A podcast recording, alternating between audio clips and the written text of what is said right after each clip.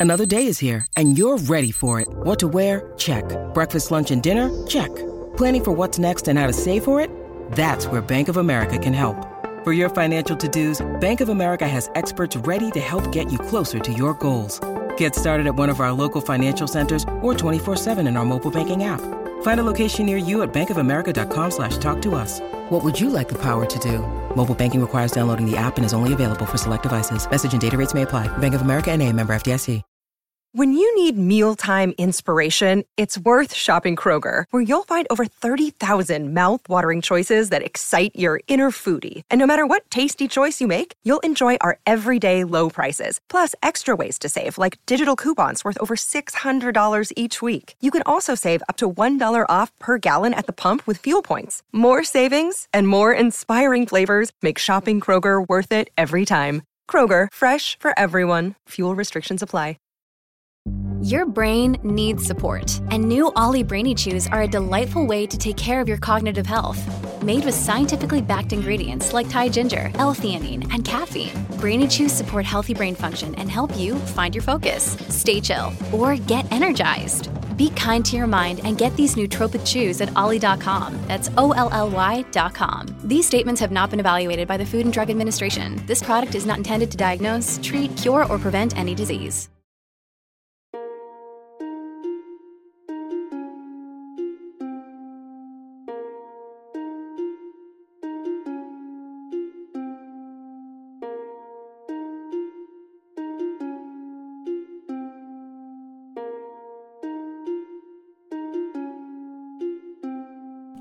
What? I'm your host, Tom Kearns, and welcome to the Anglo Saxon England podcast, episode 40 Jutes and Franks The Beginnings of Kent. Kent consists of a small spur sticking out from the southeastern tip of England. To its north lies the mouth of the River Thames, and to its south lies the English Channel. As the closest point between Britain and mainland Europe, Kent has always been an entry point into the British Isles. This means that it has often been the hub of international trade and communication, but it also means that it is one of the most vulnerable parts of England to invasion. The first invaders to land at Kent were, of course, the Romans. Specifically, Julius Caesar landed a force there in 55 BCE. Following the rebuff of Caesar's forces, the Romans invaded again in 40 CE under the orders of the Emperor Claudius. Although the exact location of the Claudian invasion is debated, the general consensus is that it also landed in Kent. The Romans named the civitas that they established in the region Cantium, after the local British tribe, the Cantiaci. As the capital of this region, they established the town of Durovernum Cantiacorum, the settlement that would later become Canterbury. In the 4th century, the Romans were themselves confronted by the region's strategic vulnerability as seaborne Saxon raiders began to harry the eastern coasts of Britain.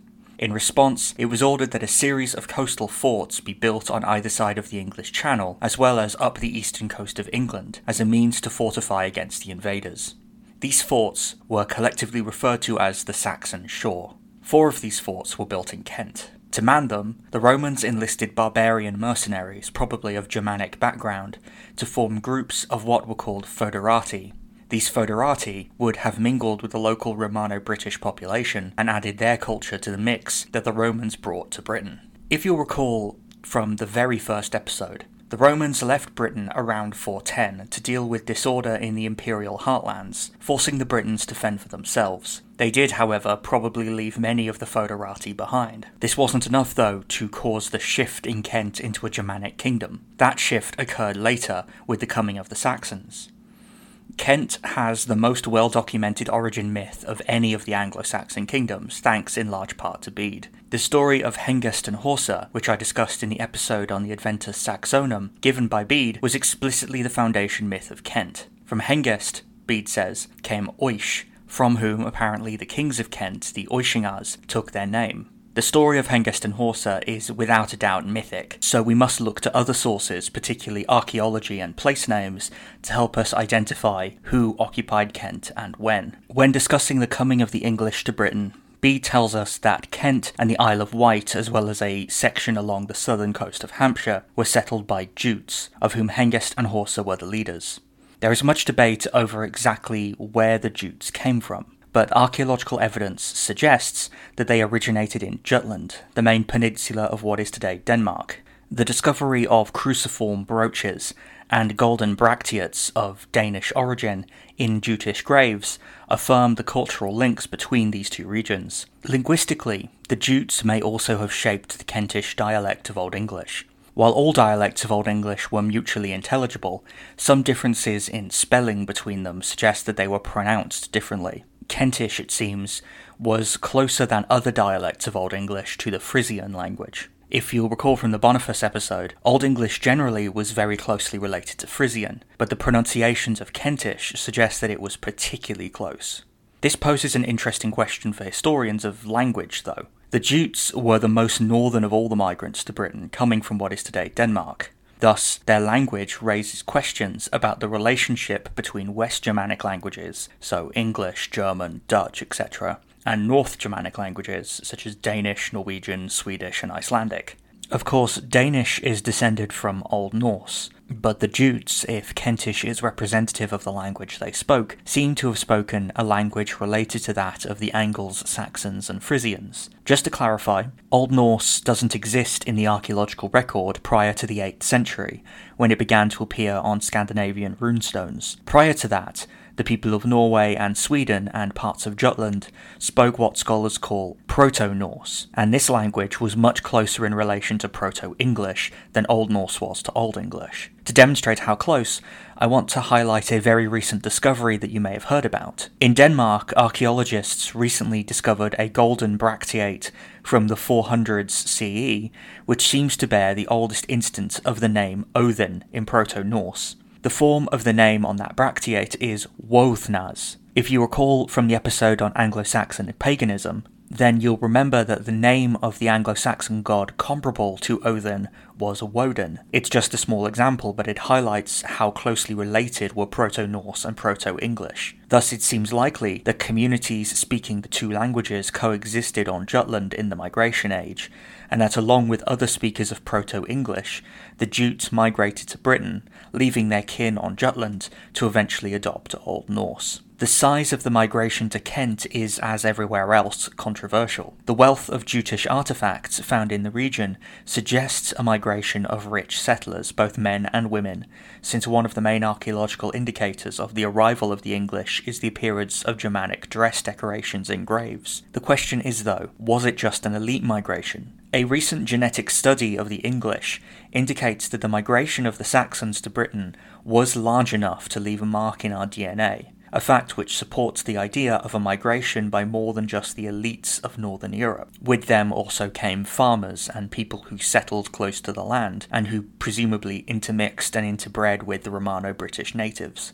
As a result of this, the legacy of the Romano Britons remained strong enough for the Latin name of the region, Cantium, to survive and be adopted into Old English. This may have more to do with the survival of power structures than the dominance of the Britons in the region, though. There is some archaeological evidence to support this. It has been noted that the patterns of rural settlement in early Germanic Kent mirror closely those of Romano British Kent, suggesting that the settlers were settling down within the rural communities of Britons rather than creating their own. Urban life came to an end, certainly, as it did everywhere else in Britain, with the main settlement of Canterbury being completely abandoned until it was reoccupied at the very end of the 6th century when King Athelbert gave it to the monks of the Augustinian mission. But the kingdom that emerged from the rural settlements seems to have been a fusion of Romano British and Jutish origin.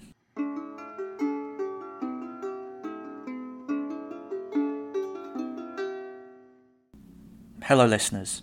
Thank you so much for listening to this episode. I just wanted to let you know that if you enjoy what I'm doing here, then it really helps me when you leave a review or a rating on the podcast provider you're using to listen to this, when you subscribe to the show's YouTube channel, and when you become a supporter over on Patreon, where you can get access to bonus episodes, ad free episodes, and transcripts, as well as the ability to request topics for future episodes. And speaking of patrons, I want to give a shout out to Harry Clark, who recently became a patron. Thank you so much for your support, and I hope you're enjoying the extra material you now have access to. Anyway, back to the show.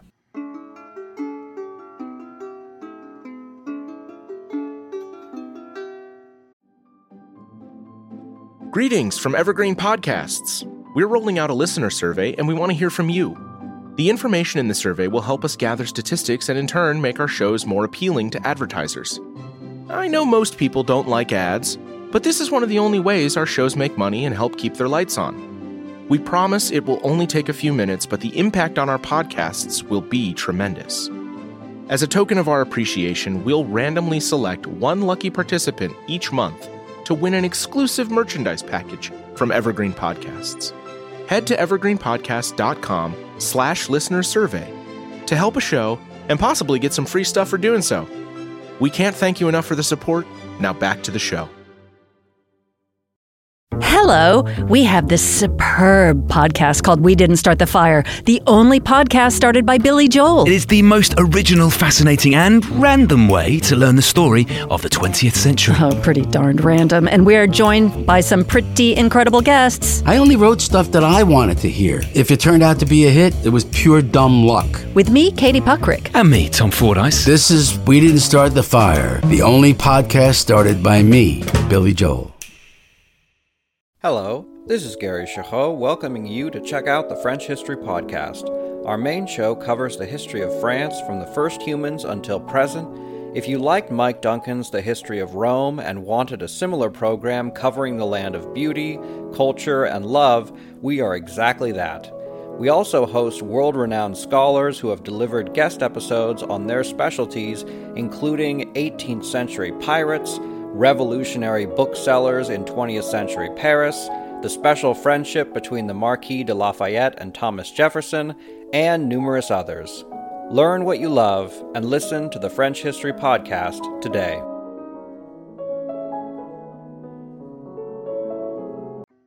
It's a bit misleading, though, to say that the Jutes alone settled all of Kent. As we see all over England, the cultural makeup and boundaries of the Jutes were extremely fluid, and in fact the Jutes only seem to have really settled in eastern Kent.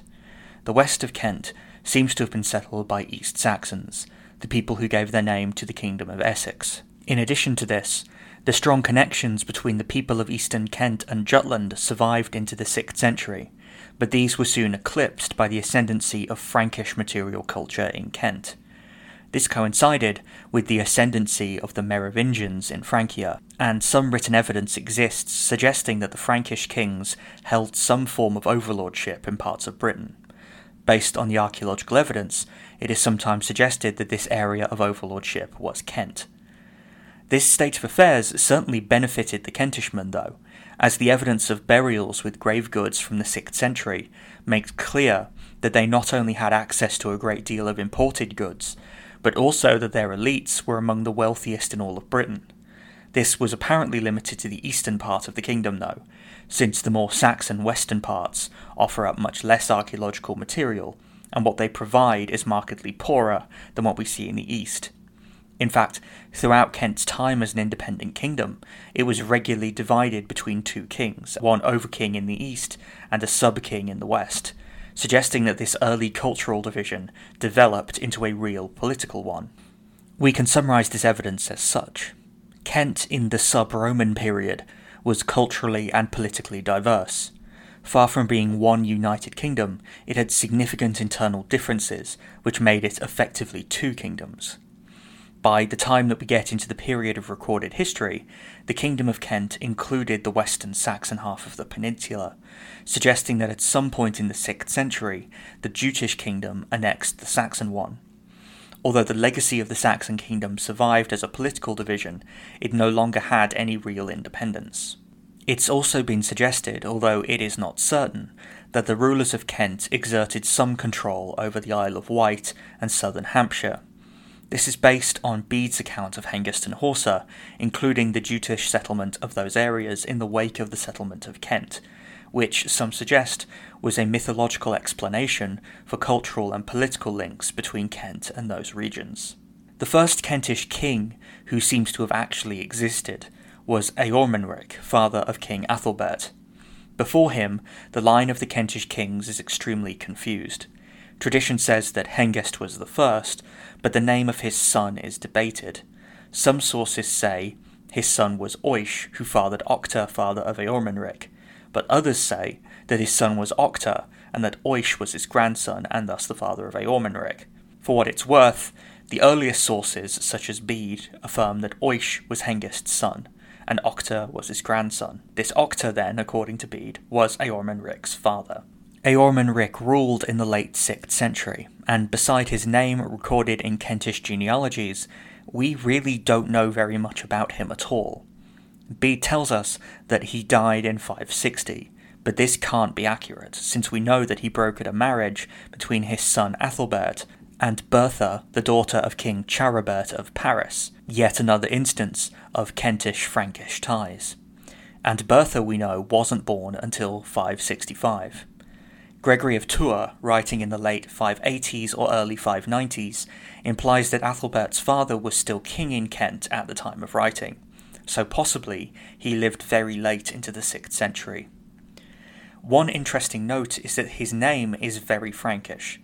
Its first element is Eormen, which is hardly ever used in Old English names, yet it is very common in Frankish ones. We should perhaps then consider the possibility that Eormenric was not actually a descendant of Hengist, or was at least distantly descended from Hengist. He may have actually been Frankish in origin and installed as a puppet king under the Franks that is pure speculation on my part. We don't have anywhere near enough evidence to really prove that either way. But it seems interesting that his name is so unusual within the context of Anglo Saxon history. But that's all we really know about Eormenric, and as you can see, this is all very speculative. As I touched on in the Augustinian Mission episode, though, his son is much better known than he is, and this is in large part due to his embrace of Christianity and the resulting influx of literacy into Kent. I will consider his life and the impact of Athelbert in much more depth next time. Thank you for listening. I hope you've enjoyed this episode of the Anglo Saxon England podcast. I've been your host, Tom Kearns. I hope you will join me again next time.